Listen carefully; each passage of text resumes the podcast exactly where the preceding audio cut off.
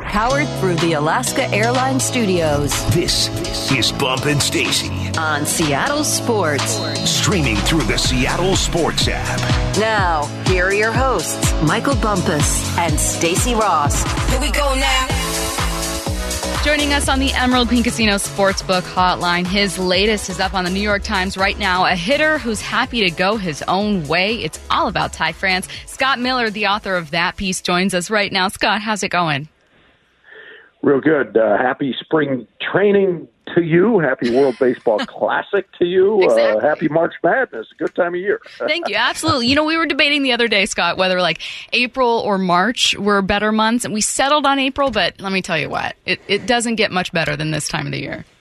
No, it's pretty, especially coming out. There's always that dead time after the Super Bowl, and you know, now it's like, all the conference tournaments going today, and all kinds of spring training storylines, and it's good stuff. Well, hey, Scott, I'll tell you why my co-host Michael Bumpus and I especially loved your article is, you know, we've been talking so much, obviously, about Julio, who's captured so much attention here, and Jared Kelnick, who was supposed to meet these high expectations and is performing well, so has kind of dominated storylines.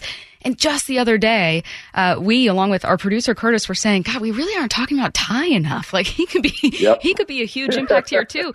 And perfect timing with this piece, because you spent time talking with him. And, you know, I'm going to wait to jump ahead to one of my favorite parts. And I'm going to start with just a funny part, which was you hearing about his trip to France. What did he tell you? Yeah. And, you know, I mean, it's a little tricky, especially from a writer's perspective.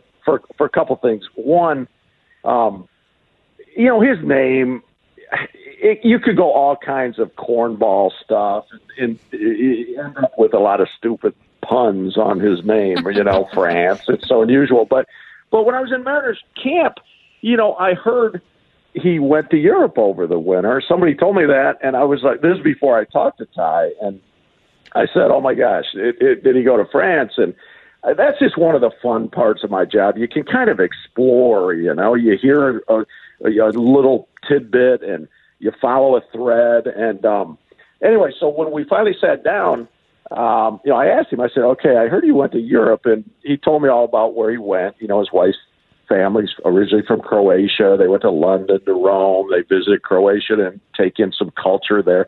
And he said, and then we finished in Paris. And they said he had never been to France before. So, it was funny. I couldn't resist asking him. I said, well, how'd that go? And, he told me the funny anecdote I led with about, he said, we checked into the hotel in Paris, and behind it, they just immediately started jabbering in French to me.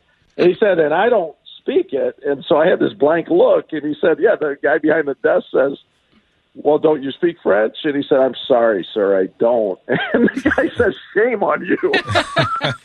And I love that on multiple levels. I mean, I think it's just a funny bit. But then beyond that, the personality of Ty France, you know, self-deprecating enough to take that in good humor and then to talk about it. And, you know, I mean, I love humor and I love people that are perfectly fine at poking a little bit of fun at themselves. And it ended up being a funny story. And what a nice, personable young man Ty France is. Yeah. Yeah, that's awesome. You got to know him a little bit, his funny side.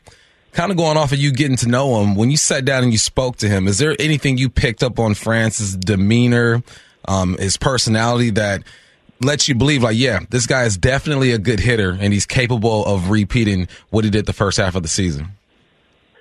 Yeah, a couple things. I think, you know, one, there's a quote from the backup catcher Tom Murphy in there, which I found interesting. That, you know, Tom said, you know, I mean, you know, these guys, like any different craft, whether it's construction and you're building houses or whether it's baseball or whether it's painting, people in that business, we all talk about our business, right? And I, you know, what I do, and how do you do this? And maybe I could learn to do something better by picking up something from you. And so we all talk about that. But Tom Murphy said, you know, this guy Ty France knows his swing better than anybody I ever met in the game.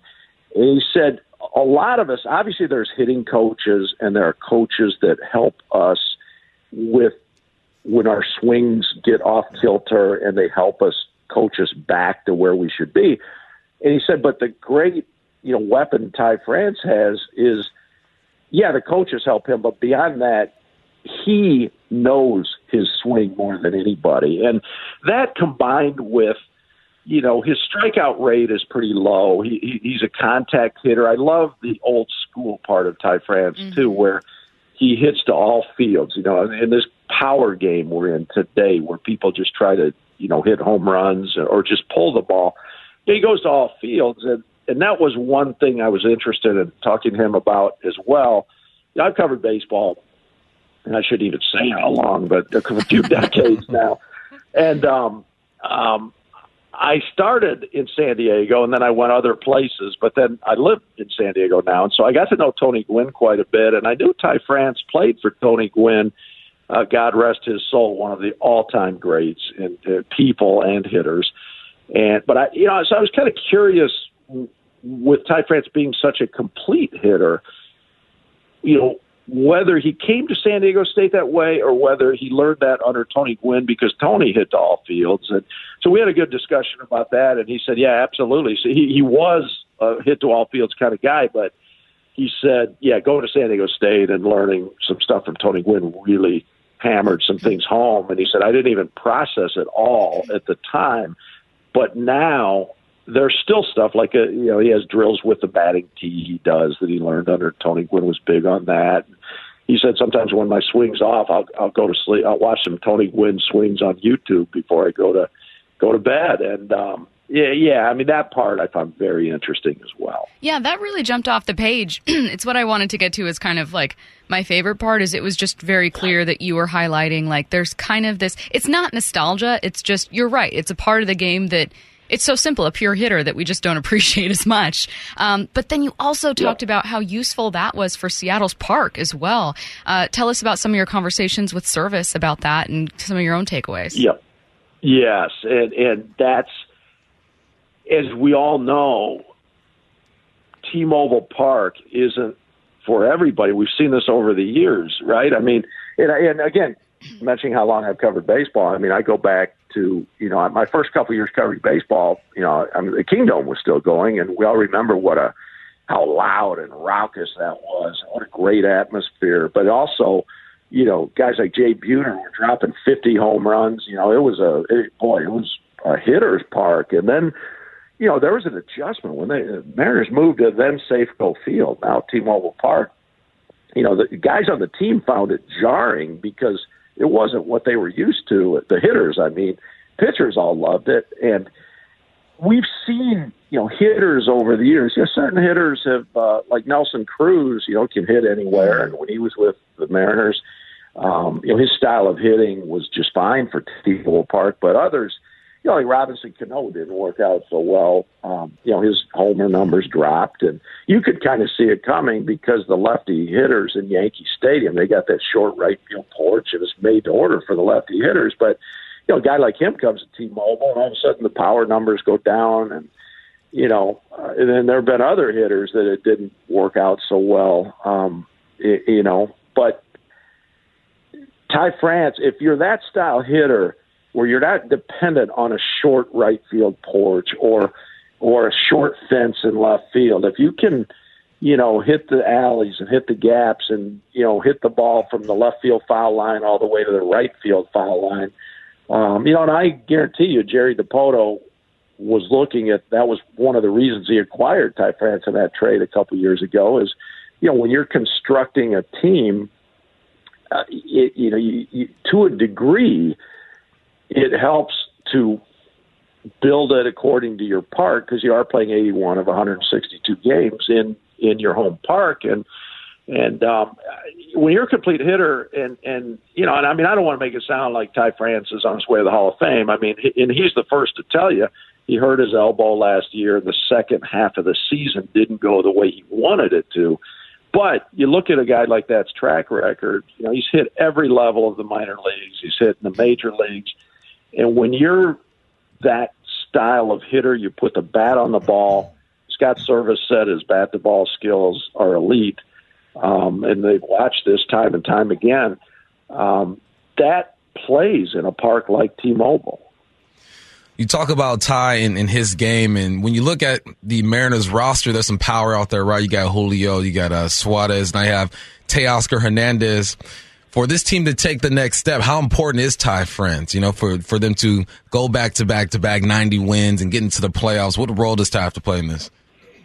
Yeah, he's important because the way this team has won the last couple of years and the way it's built and just the way baseball is. I mean, you know, you can't just bring in LeBron James and put, you know, another talent player and three stooges around him and figure, well, you're going to win. I mean, baseball doesn't work that way, and you know the Mariners certainly have the nucleus of a very good thing going with the names you just mentioned: Julio Rodriguez, Suarez, Teoscar Hernandez.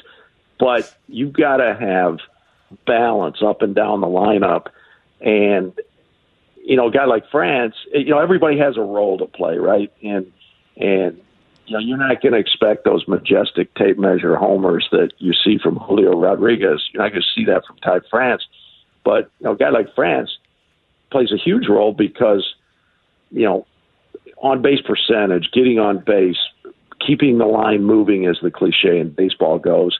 And, you know, those guys that are going to hit a bunch of homers, Rodriguez, Suarez, other guys have to get on base. I mean, if you hit a bunch of solo homers, you know, it may look pretty as the ball's going out, but, you know, one run here, one run there, and you lose 4-3 or 3-2. The end result isn't going to be what you want. So you've got to get, you know, certain guys need to get on base, certain guys need to put the ball over the fence or you know, drive in the runs. And, you know, it all fits together. And when Seattle, what they built, when it's all fits together the way it's supposed to, then you know, we've seen the Mariners are a contender in the American League West, and things are getting easier. We see the money Texas Rangers are spending and what they're trying to do. But, yeah, I think, you know, a healthy Ty France this year, if that elbow stay is right, as he says it is right now, and, you know, the challenge is going to be to replicate his first half last year in the second half. And if he can put a complete season together, man, that's going to be big for Seattle. All right, well, I don't want to spoil too much of the article, so me and Bump are just going to tell you guys to go read it. It's on the New York Times. You can search a hitter who's happy to go his own way, Ty France, New York Times. I saw some links on Reddit. You can check it out from Scott's profile. Highly recommend it. Scott, just one last question that we want to kind of squeeze in here. You mentioned that you're just kind of like a classic baseball guy. You love the old-school nature of baseball. How do you feel about the rule changes? You know, it's funny, everything you just said would have led me to say even about myself until a few years ago, I hate them all, you know, I don't want the sport to change, but I don't feel that. As an old school baseball guy, it's gotten, I mean, I don't cover other sports for the most part. I'm 98% baseball for like the past 30 years. I've devoted my life to it. Love the sport, doing exactly what I want to do. Still find magic in it. But that said, the last 4 or 5 or 6 years, I think it's gotten really, really hard to watch. You know, I mean, I get analytics are important. I don't want to, I'm not an anti-analytics guy. But that said, the game that is played now, or at least up until this year, partly because of analytics, it's gotten to paralysis by analysis. I mean, it shouldn't take a pitcher 40 seconds in between pitches to make sure the next one is just right. And when we go 4 or 5 minutes between balls in play, I mean, even guys like me, it's like, oh, my gosh, it's like paint drying. So I think I'm hopeful. The best way to say I think is Theo Epstein of the commissioner's office said he thinks with some of these rule changes, the pitch clock, and the limiting of shifts, the outlawing of shifts, that the game is going to be more like the game so many of us grew up watching. That's my hope this year. And from what I've seen in spring training, even players, I think, are on board with, yeah, you know, this game moves along. The tempo is better now. The pace of play is better. I'm optimistic. I'm really looking forward to this season and seeing how that goes. All right. He is Scott Miller of the New York Times, a baseball writer. He's got a great piece up right now on Ty France. Guys, go check it out. We really enjoyed it. And, Scott, we enjoyed this interview. Thank you so much for taking the time. We appreciate it. Thanks, Scott. My pleasure. Thank you both for having me on and the nice words you said. All right, let's get to 4-down territory. This is 4-down territory. Going inside the game with former Seahawks and Coug wide receiver Michael Bumpus. First down, Bump. Jimmy G is rumored to be the target of the Panthers, the Texans, and the Raiders. Where do you think he lands, and what's the best fit? Jimmy G is hot on these streets right now, especially with Aaron. So hot right now. Sounding like he's about to go to the Jets. You got Carr with the New Orleans Saints. Jimmy G, where should he go? Now, I've been saying the Texans look good because he has a former defensive coordinator over there, and DeMeco Ryans. There's some familiarity there. They are probably going to draft a quarterback. You need a guy to kind of be the bridge guy, fill in the gaps. But then you throw on the Panthers. What's attractive about the Panthers? They have DJ Moore, 1,000-yard receiver, underrated receiver at that, and they have a good run game over there as well. Frank Reich, I believe, is the head coach over there. He's good with veteran quarterbacks, but I look at the Raiders and I go, all right, the Raiders should make their bid, like a strong bid. They're banking on Tom Brady, not going to happen.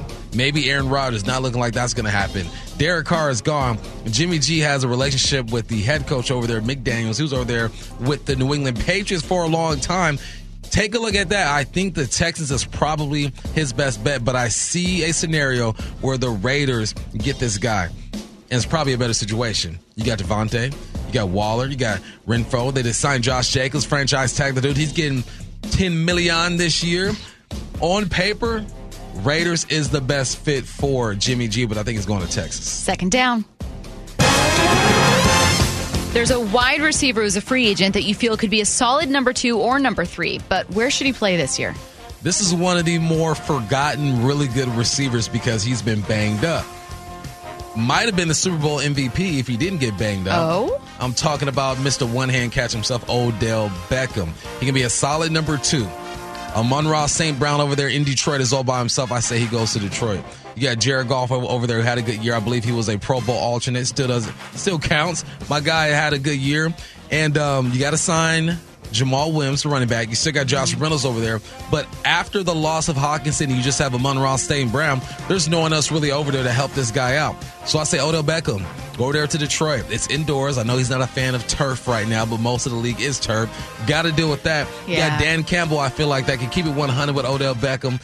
They can connect. They can relate. This is one of the best offenses in the game. Number 8 passing offense. Number 5 when it comes to scoring. You add Odell Beckham into the mix. The possibilities of Jared Goff in that offense looks good. I don't love that Detroit is a team that will likely be kind of competing with Seattle for a wild card spot. I'm just assuming that in this case, the 49ers continue to return and are really competitive. But they're a team that's hard not to root for. That being said, third down. We know that the Hawks will have to make some roster changes so they can build a defense to support Geno. What's a name on the defensive line you feel the Hawks need to keep, though? Now, Monet is hurt. He's probably not going to be ready to go. We'll see what happens with Al Woods. I'm hearing Collier is probably not going to be back. You got to bring back a guy who had a good 5 games to end the season, and I'm talking about Quinton Jefferson, who's on his 3rd stint with the Seahawks. Last 5 games, he had the 4th most QB pressures from a D tackle. He had a higher pressure rate than Chris Jones and DeForest Buckner. He had a career-high 5.5 sacks. His base salary is $3.8 million. I believe he's going to be around $6 million cap hit. You can save $4.5 million by cutting him, but you need guys to play the position. Yes, you want to revamp. You want to bring in young guys. You want to allow Clint Hurd to have these guys execute the defense the way that he wants to, but you need familiar faces as well. And Quinton Jefferson had himself a nice second half of the season. I got to stick with Q, bring him back. Fourth down. We heard from Geno Smith in his press conference, and then Geno joined us for an interview. So what's the best thing you heard from Geno today? I heard a couple things. He said, 1, I'm going to get better. And 2, he wants to play football for 10 and 12 more years. That's some Tom Brady stuff. That is the Tom Brady effect right there, is that people say, look, if I take care of my body, which he hasn't been hit a lot, if I make myself available, if I just play decent football, I might hang around for a while, but I think Geno Smith is going to play more than just decent football. He also was asked if they bring in a quarterback at number 5, how is he going to handle that? He goes, I'm a competitor. I'm going to help that man out, and we're going to compete because I believe in myself. He's not going to see that young man as a threat, but an opportunity to help somebody grow.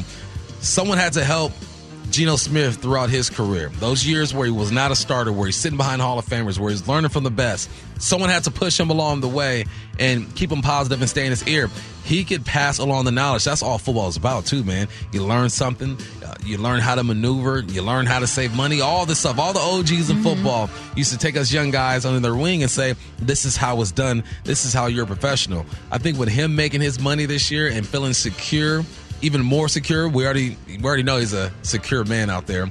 Even more secure man, I think he's going to be good. Geno Smith said a lot of good things, but those are the three things that stick out to me. I'll remind you guys that you can hear more from Geno Smith next because we are going to replay that interview in full. You mentioned Geno Smith wanting to play a long career and that Tom Brady effect. Do you think that there's an effect from any other players on any other positions in the league? Like, I was just thinking as you were talking, like, I wonder if there are defensive players that have had an impact on, like, our own conception of how long a player can be effective. And I was thinking linebackers because of KJ and Bobby, but that's such a hyper-local experience.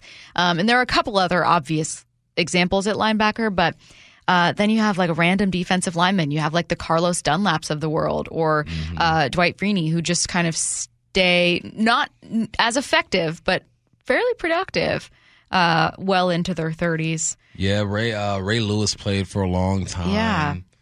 Reggie White played for a little bit, didn't he? Reggie White played a nice little career. He retired, too, for a couple of years, and then came back with Carolina. Mm-hmm. Can you guys think of a defensive back that played a really long career? Deon. Oh, Deon. Yeah. He played until he was almost 40. Yeah. Maybe it's just maybe it's less of a positional thing outside of quarterback where your entire job is people protecting you. Maybe part of it is just great players. Like, there are great players who have careers cut short, but then there are guys where it's like you have this reservoir of talent. Like, you on decline is still really good. Let's see what's on tap. This is What's on Tap with Bump and Stacy, brought to you by Dick's Drive-In.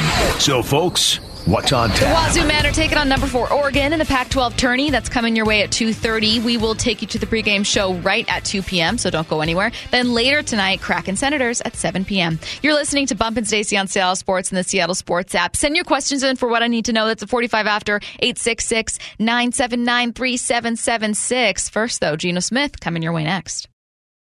Bump and Stacy, powered through the Alaska Airlines studios on Seattle Sports. Here are your hosts, Michael Bumpus and Stacy Ross. We are joined now by Pro Bowler, comeback player of the year, QB1. It's Geno Smith on the Emerald Queen Casino Sportsbook Hotline. Geno, I mean, congratulations. How are you feeling right now?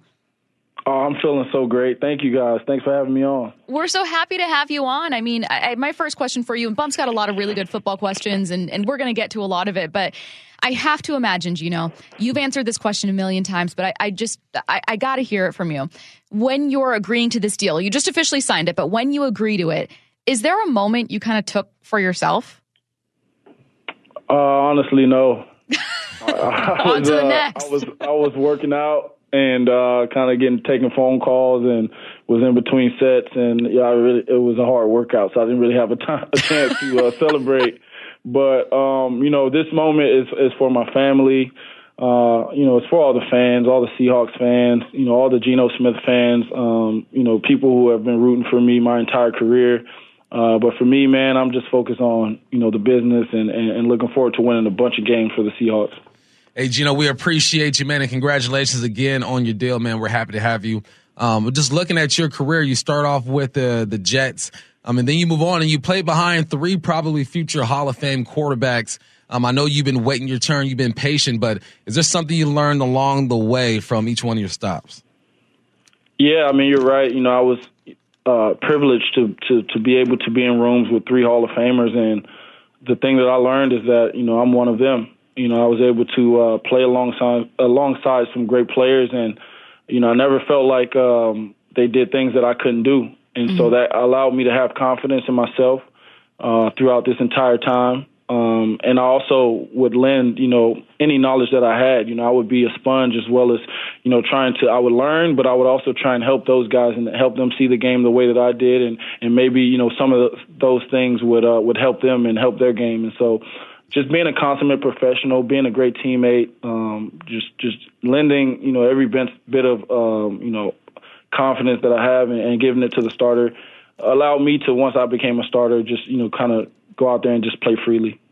Was there ever a moment, because obviously you believed in yourself, you never thought you weren't good enough, and you had good reason to think that, but was there ever a moment where either you're talking to your wife, maybe your family, or even John Schneider, and did you ever hit a low point where you thought, like, what if it doesn't happen?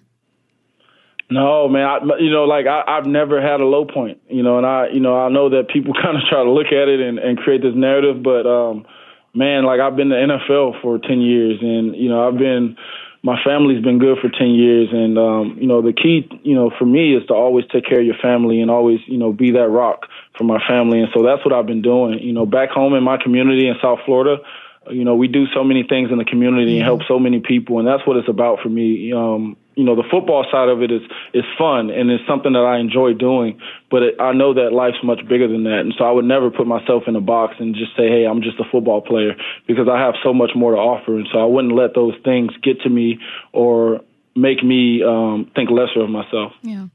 Hey, Geno, there's probably about 3 to 4 seasons in between you getting your start and playing a full game, but then Russell goes down with a finger injury, and you come in and lead the team and almost lead a game-winning drive.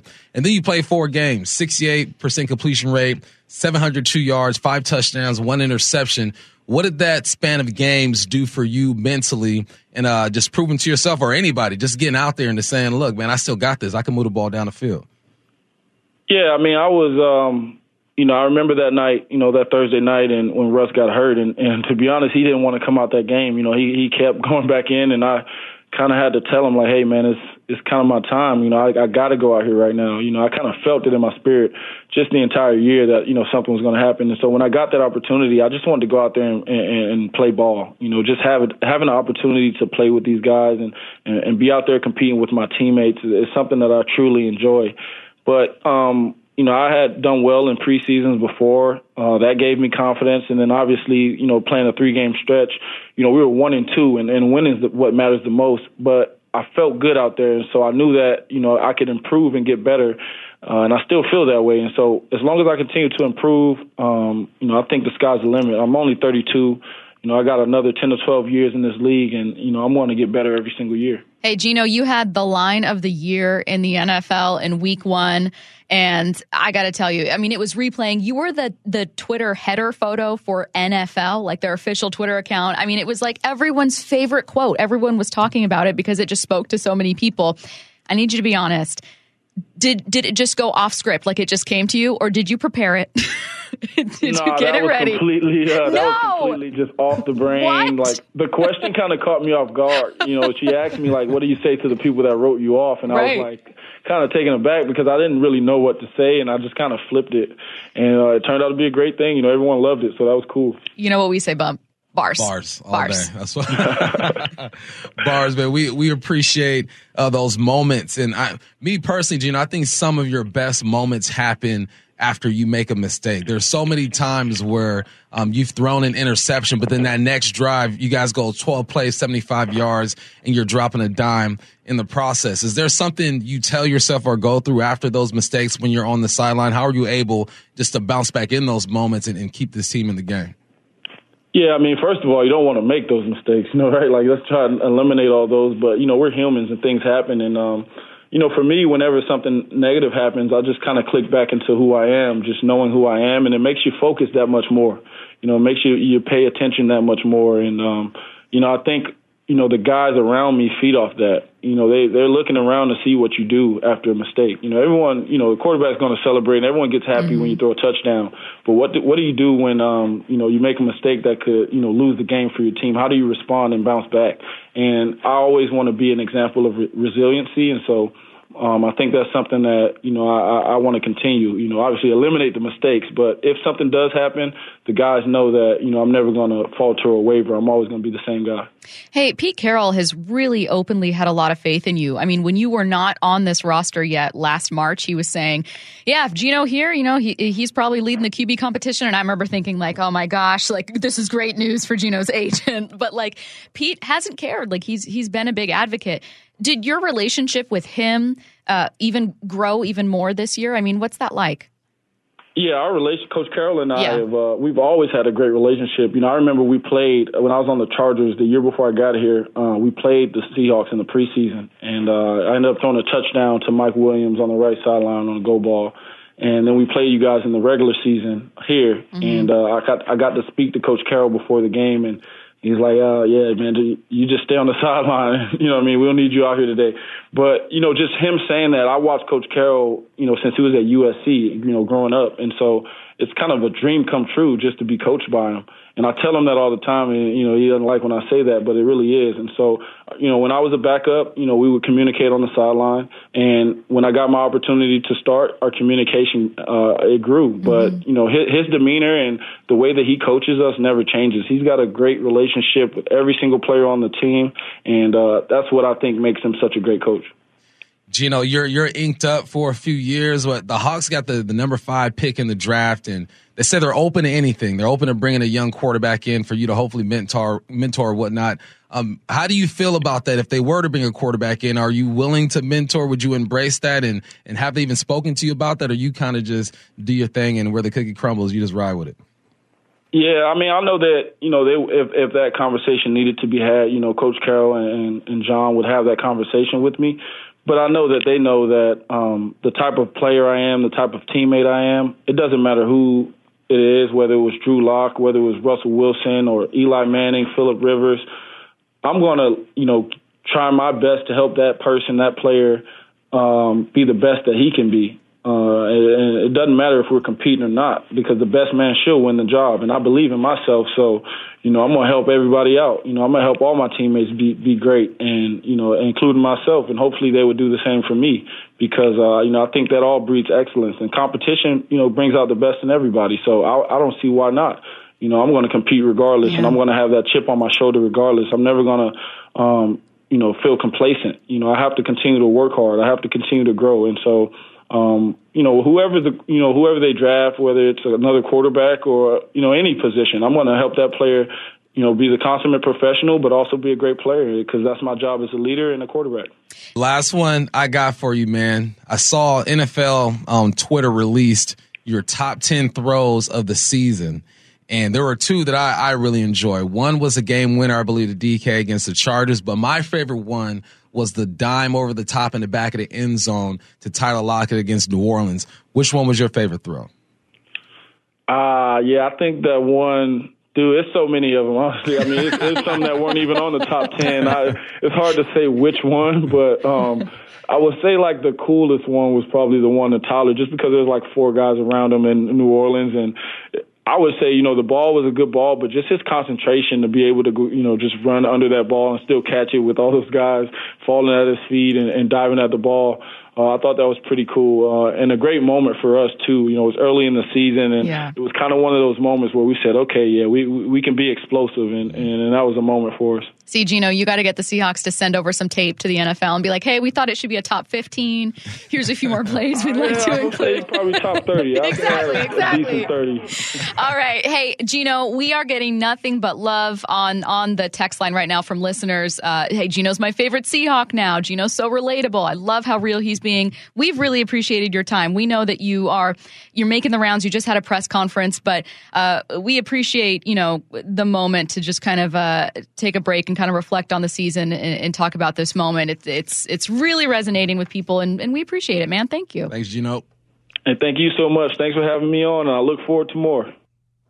All right, what I need to know coming your way, and we need your questions. 866-979-3776. Text any question you have, any question, to the Mac and Jack's text line, 866-979-3776. That's next. Bumpin' Stacy. Powered through the Alaska Airlines Studios. On Seattle Sports. Here are your hosts, Michael Bumpus and Stacy Ross. It's What I Need to Know, brought to you by All Red Heating, Cooling, Electric. Get your questions in now to the Mac and Jack's text line. That number you are texting is 866-979-3776. And I need some questions here, but I got a couple to get us started. Again, any question you want. We'll start with this one. What I need to know, which of your alma maters has the best football venue? We've been talking some Pac-12 today, now Pac-10. The texter said, ironically, these are the three college football stadiums I've been to, and they're all fantastic.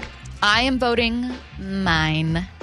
I think it's safe to say, yeah. I'm going to say for the views, Husky Stadium. Husky Stadium.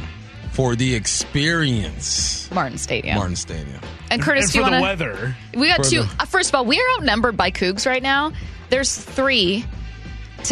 Neither of us are from the same school, Tay, so yeah. And Mariah, yeah, and Bump. In the control room. God, it's like if I just say Cougs, they immediately raise their hands and like do this. I'll allow a split vote with Martin Stadium. Oh, you allow it? I'll allow it. Yeah. Thanks for the allowance. I'll go Cougs. What I need to know, maybe I missed it, but why hasn't there been any Drew Lock talk? Are we keeping him? Is it dependent on the draft? Drew Lock is going to go out there and try to see what he can see when he can see it in that free agent market. And I think that he deserves to be in a place where he has a legit chance to try and be a starter. Mm-hmm. He's too young to be thrown away like they tried to do Geno. So I think he'll test the market, and I think that the Hawks will draft a quarterback, so there'll be no need for him to be here in Seattle anymore. Yeah, I think one of your unpopular sports opinions when we did this earlier was almost they got to let Drew go. Mm-hmm. Not like release, I mean like give up on the chase, yeah, and just let him have a chance to get some starting reps. What I need to know, what was your favorite answer from the Geno conversation? Favorite answer would be the last one, second to last one, when we're talking about his favorite throws. And he said that the NFL put out a top 10. He said there was about 30 of them things.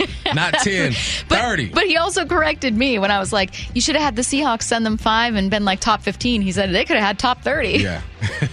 Mine was, you know what? I think mine was either him saying that his answer on Monday Night Football was off the top of his head. Mm-hmm. And it was because she asked him, how did it feel when people wrote you off? So he kind of bounced off of that. He was surprised by the question, and he just went off of her phrasing of it. And my other favorite answer was him stressing, like, you know, he like the narrative that he's just like suffered in silence is for 6 years isn't really a true one. That he's kind of enjoyed playing, and he's always thought he was really good, just didn't get those starting reps. Yep. What I need to know, again, get your questions into the Mac Jax text line, 866-979-3776. What do you think the Huskies should look for in their next basketball coach? Still Mike Hopkins, by the way. Should they pluck a young coach? There's no guarantee he's gone. Should they pluck a young coach from a blue blood school or go for a veteran?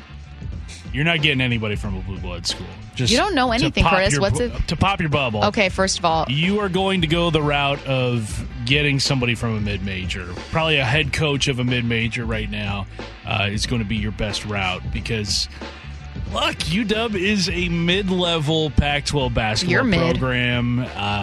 Actually, no. I know. With UCLA gone, we're the top of the top. But the facilities aren't to the level of a blue blood program. Like, you got to find somebody that's hungry for this job, that considers it to be like a huge opportunity. And you're not going to get that from a Power 5 school. This is what you do. You go over to Garfield and you get Brandon Roy and you have him be your head coach because he's going to be able to recruit locally. He's a legend. If you want to kickstart your basketball program, get Brandon Roy. Just one state with Garfield. What I need to know. What video game frustrated you the most growing up? Like controller tossing frustrated? Oh, back in the day, probably Galaga. That's too old for you. Isn't he the man that smashes watermelons? No. That's Gallagher. Galaga, it's like his brother stole his routine. Space. R.I.P. to one of them. Yeah. Mine would be, I wasn't actually a big gamer, so I played like 4 video games ever. No, can I include The Sims? Sure. But when I very first got my first video game console, and it was the Mario, what's the one where he's just running and he's jumping to get coins, and then you go down tunnels. It's Mario Brothers. Mario Brothers. Yeah. We got that, and I was really little, and I played it, and I there's the first green tunnel you get to, and I didn't know how to work the remote control, and neither did my mom. And every time I got to it, I just stood there and I started crying. Oh, no. It was pathetic. Crybaby Stacy. What? Curtis, do you have one? Controller tossing, man. I mean, there have been some pretty incredible battles I've had with friends in, like, Madden and stuff where they get away with one, clearly, even though it's a computer simulation. Like, you can't really... They don't have any influence over calls and whatnot. Yeah, there have been some pretty intense... FIFA is a video game where if you are dueling with a buddy and it gets down to, like, the 90th minute or, like, extra time and they score a goal on you, yeah, you're throwing your controller. Yeah. What I need to know, what a great question from Brittany. If you're running late and only have time for eyeshadow or liner, what do you pick? Also, what's your brow product? Thank you for asking, Brittany. I use Anastasia. I use Anastasia Brow Freeze and then some powder. And I always go mascara. Same. Dior. You guys too. Co-signing. Yeah, same. All right, you guys. Today was a fun day. We've had a lot of quarterback talk the last couple days here. Lots to get to. Thank you again to Geno Smith for joining us. And if you guys missed any of today's show, don't forget you can listen to it wherever you get your podcast with the Bump and Stacey podcast. If you are not subscribed, well, you better. And in fact, if you want to subscribe and also rate and review, please do that as well. Here's what's still to come today. You have tip-off at 2:30 between the Wazoo Cougs, between our Cougs, Bump, and number 4, Oregon. That's coming your way at 2:30. But we've got a pregame show coming your way next. Go Cougs. Don't go anywhere. Go Cougs!